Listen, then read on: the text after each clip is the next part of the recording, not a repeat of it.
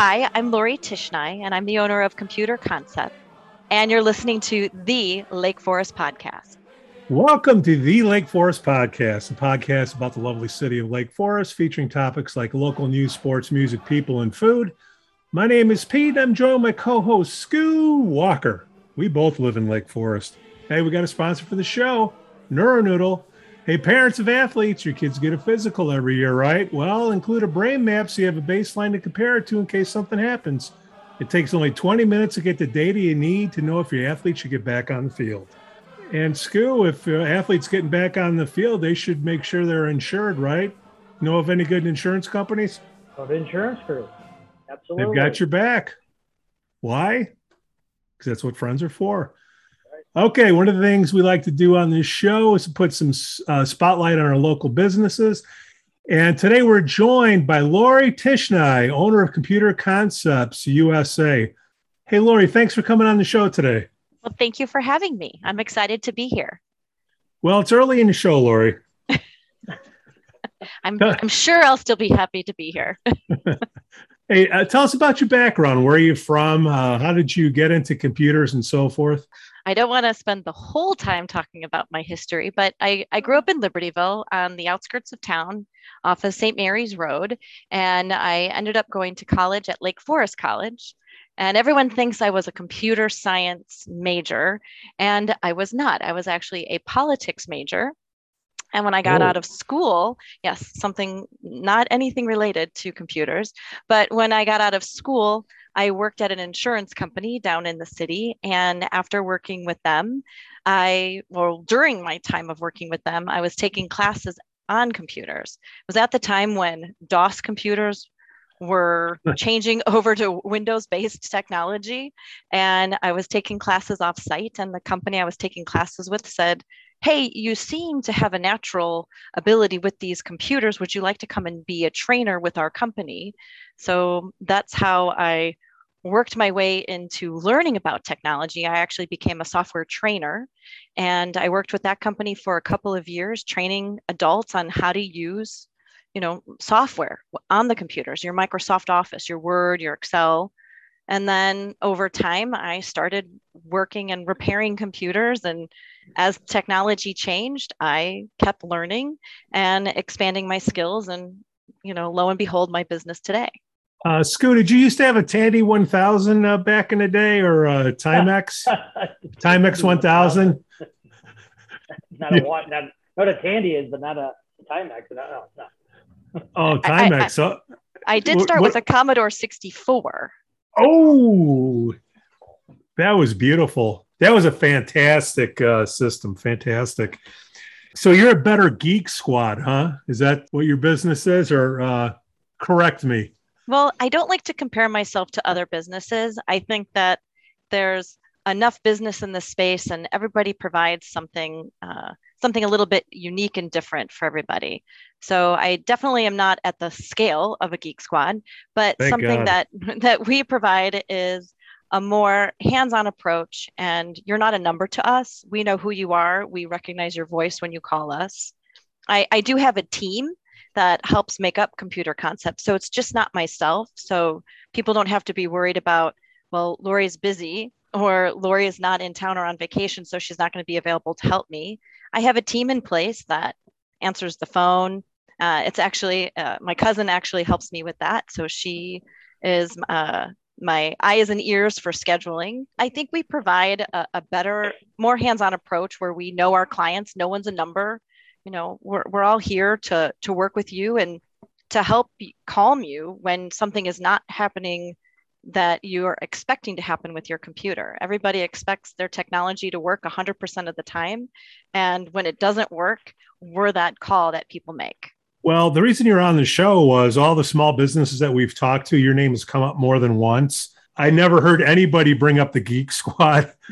I think they were great, back like 10 years ago, wherever it was when they started out small. But when they blew up, it's they lost the hands-on approach that you're talking about. So you're a training company as well. Like, what do you train on? Well, we can train on anything technology related. So one of the things that does make us different is our ability to document and to break down technology in such a way that a person who doesn't feel that they're technical, we break it down so that they can take it in bite-sized steps so that they can turn around and use their technology. So we optimize it for the user to make things easy for them when they're trying to use technology, whether it's a Mac or a PC. And COVID must have been a plus and a negative for you, or is it a negative and a plus? You had this big mad rush for monitors. I'm sure the inventory was low everywhere. Then you're dealing with going to somebody's house. How did 2020 treat you, Lori? Being in technology, myself and many of my peers around the country, we have never been busier. And so during COVID, we're used to working remote. So it was still easy for us to help people remotely. It was more of a concern for people who have never worked with somebody remote and they're used to us coming to their home and working on their systems.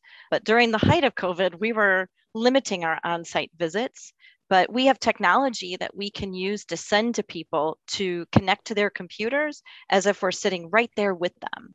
So we have the ability to work with people remotely pretty easily or in person, depending on what the issue is. And then we would limit our on-site visits and get regular testing just to make sure that we were safe before we would go into people's homes or small businesses. Scoo, you need some computer help. How would you use Lori, being as IT literate as you are?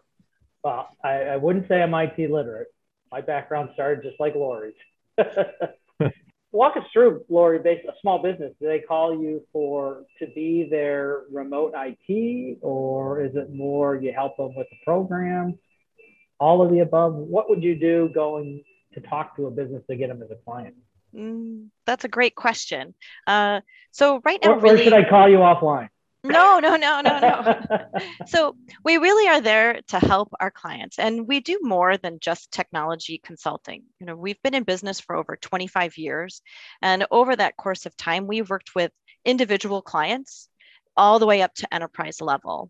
Especially for the training end of things. We worked with a lot of companies or corporations in the area, in the Fortune 100 caliber or, entities. But in terms of small businesses, we come in and we help them. We find out what are their pain points. And then there are some basics that everybody needs to have on their systems, whether they're a Mac or a PC. And some of those would be a backup, making sure that they have business continuity or even personal continuity. All of our information today is stored on computers, whether it's insurance, whether it's my will, whether it's my banking information, all of that is, and all of our pictures, right? Those are all stored on our computers.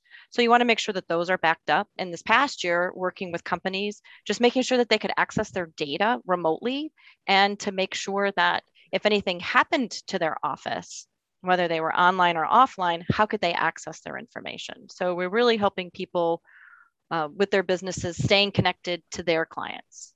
Ransomware, Lori, are you dealing a lot with that? Any recommendations on passwords? That's a huge topic. So one of the fastest growing areas of our business is ransomware and security breaches or data breaches. What happens and what can people do? Actually, this past year, there was such an increase of ransomware and breaches due to COVID-19 because everybody wanted to stay connected with what was happening, via email, right? So they get the emails, you're getting a link, oh, your PPP loan has been approved, or here's some of the new numbers, what's happening with COVID. So people would get this information, click the link, and then they would get something such as ransomware on their computers. For people that aren't aware of what ransomware is today, ransomware is when you click on something or somebody in your business clicks on something and it deploys a program onto your computer that encrypts everything on that computer and to any shared drive. And it can even encrypt things that are on a backup drive or Dropbox or Carbonite, or it can encrypt anything in all of these places. So making sure that you actually have a solid backup and a business recovery type backup with that is most important. And the ransomware has turned into a multi-trillion dollar a year business for these threat actors. Do you have any advice for passwords? Again, we don't want free advice here, but do you have a recommendation? I love sharing information, and it really just depends on the type of business that you are, if you have any type of compliance needs along with that. But in terms of passwords, no one can remember the amount of passwords that we have today. Each individual person on average in the United States has over 70 usernames and passwords that they need to remember. I don't know about you, but I have a hard time remembering what I did 2 hours ago, let alone what all my different passwords are. So I actually use a password manager called Passportal, and it's only available through an IT professional such as myself. And that's because a lot of these programs are not just plug and play. You want to make sure that you're using them and setting them up properly, and you may need to share it throughout your organization. In terms of passwords, making sure that you're using long, complex passwords, longer is better. If you're unsure about how complex your password is, there's actually a website that you can go to, and it's called howsecureismypassword.net. And you can type out an example password in there and then see how long it could take an automated system or tool to break into your password. But just because you have a password manager and you're keeping your passwords long and secure, and in terms of secure, I usually tell people a minimum of 12 characters, having uppercase words, right? So one or two words usually combined together. A special character, that means an asterisk, a $, a $, and then anywhere between 3 to 6 numbers along inside that password. To me, those are a secure password. It doesn't need to be complicated to type. It just needs to have those pieces. I, again, use 2 words together, capital letters, a special character, and numbers. Now, a small business, when they call you up, do you have subscription packages? Like, how does it work? Because we have 1,000 people moving into the area a year, and a lot of them are small businesses. So some of them are, consumers. How would they use your services when they call you up? Hey, I need blank. So, setting up an office or whatnot, a home office. Great question. How does that work? Well, we have a couple of different options that work well for our clients, and we've been fine-tuning this, especially this past year with COVID, and making sure that people are safe and secure. So we usually charge an hourly rate for most of our services. Some of our services can be flat fee. Some people, maybe they have an existing computer. I know you were talking about, people not being able to get hardware. Well, getting new computers for your office or getting new technology today is more expensive because there is a break in the supply chain. And so a lot of times, if you're going to go try to find a computer that you want to get, the shelves are empty, or what you're specifically looking for is no longer available. So maybe upgrading your current computer is a better option. So we do help people optimize their current machines with newer solid state drives. So that we would do something with a flat rate. Or if they need, we call it endpoint protection, but that includes malware protection, virus protection, patching your computer. So we do offer some yearly rates on that. And then if you subscribe to our little tool that sits on your computer, so when you call and you have a question, instead of there being a minimum of 30 minutes or an hour, we can answer and resolve most of the questions and issues that people have over the phone. So if you have that piece of software on your computer, and we charge a nominal fee for that, we then only charge then within 15 minutes as a minimum, gradually then by the minute after that. But at least you don't have to, wait to have your question or issue answered, and we can quickly resolve it for you. And you're local. I mean, you're Lake Bluff. You're right here. Right? Yeah, I live locally and I work locally. But we really just help people. So when people call and when we're starting to work with people, we'll ask them, when you take a look at their computer, you can see how much data they have. Do they have a backup? So we would recommend a backup option for them. There's different levels of backup, right? And each of the type of backups have a different price point. It really depends on people's risk and what they can afford. We try to work with everybody within their budget, and we advise them on what would be best for their situation. So I know that everybody's machine needs a backup of some sort, and what you can afford and how quickly you need to be back up and running. Those are the type of questions we ask when we're working with people. Do you have a favorite backup drive? Do you like Dropbox? What are your favorite options that are out there? Well, that's a great question. Dropbox, iCloud, OneDrive, SharePoint. none of those are backups. Those are all sync tools. And I never consider one of them to be a backup. And many times there are backup systems that our people will put in place and they'll think it's working or they'll think their sync tool is working, but they don't have it configured properly. So I don't necessarily have a favorite one based upon their risk tolerance, their compliance piece, or what type of system do they have, a Mac or a PC, will depend then on the type of backup or business continuity we suggest for them.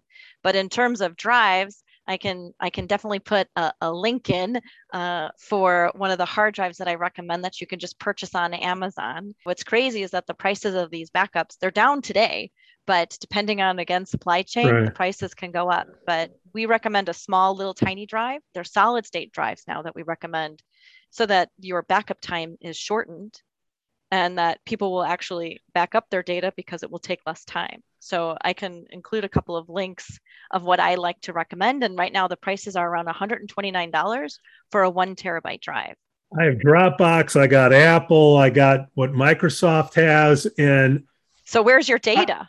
I know it's all over the place. So I keep backing up and saving it. And I'm like, did I do it right? Did I, you know, I got three different ones out there. So well, all three of those are sync tools. Not one of those is actually a true backup. Oh, Lori, we need your help. Yes, and then where do you put all your passwords? So going back to that question, again, making sure that you're using secure passwords is really important. Also making sure that you have them saved properly in an encrypted place. I see a lot of people saving their passwords within their internet browser.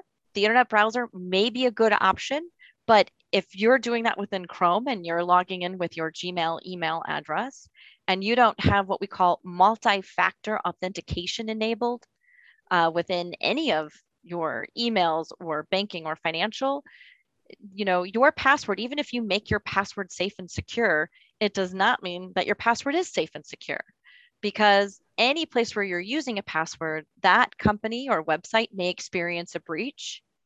Have you guys heard of the Target breach, the Equifax breach, the Home Depot breach, Yahoo breach? Yes, and you're making me very nervous, Lori. These were supposed to be a happy podcast. Yes, it's still very happy because there's something that you can do about it if you know right now.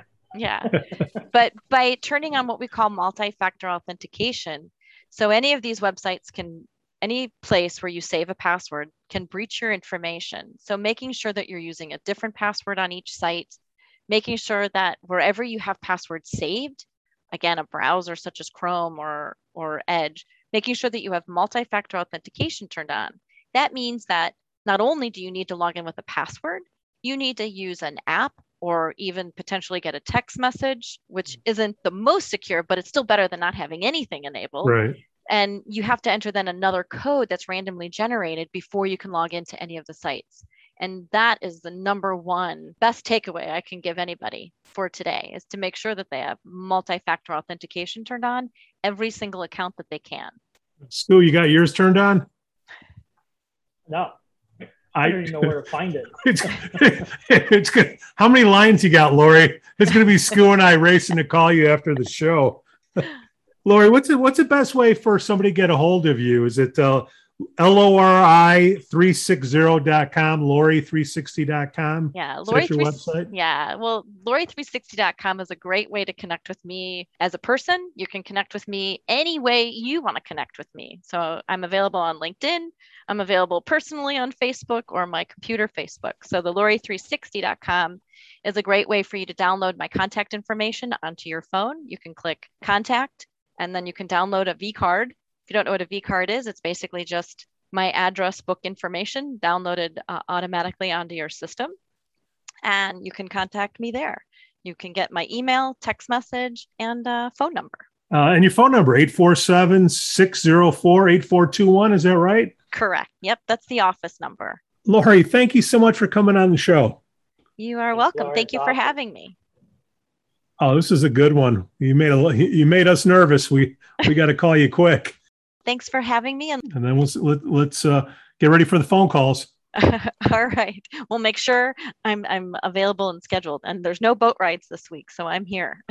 All right, Lori. Thank you. All right. Thanks. Thanks for listening to The Lake Forest Podcast. Please give us 5 stars on Apple Podcasts and smash that like button on Facebook, Instagram, and follow us on Twitter. Let us know what you'd like to hear about on the upcoming shows. Again, I'm Pete with my co-host, Scoo Walker. We both live in Lake Forest, and I can be reached at pete@lakeforestpodcast.com. The link will be in the podcast notes below. Scoo, what a great show, huh? Awesome. Awesome. Make it a phone call as soon as we get off. I'm trying to hold you. I'm dialing now. We thank you for listening. And if you really, really like us, subscribe to us on Patreon. $5 gets you a Scoozy. What's a Scoozy? Cue the band.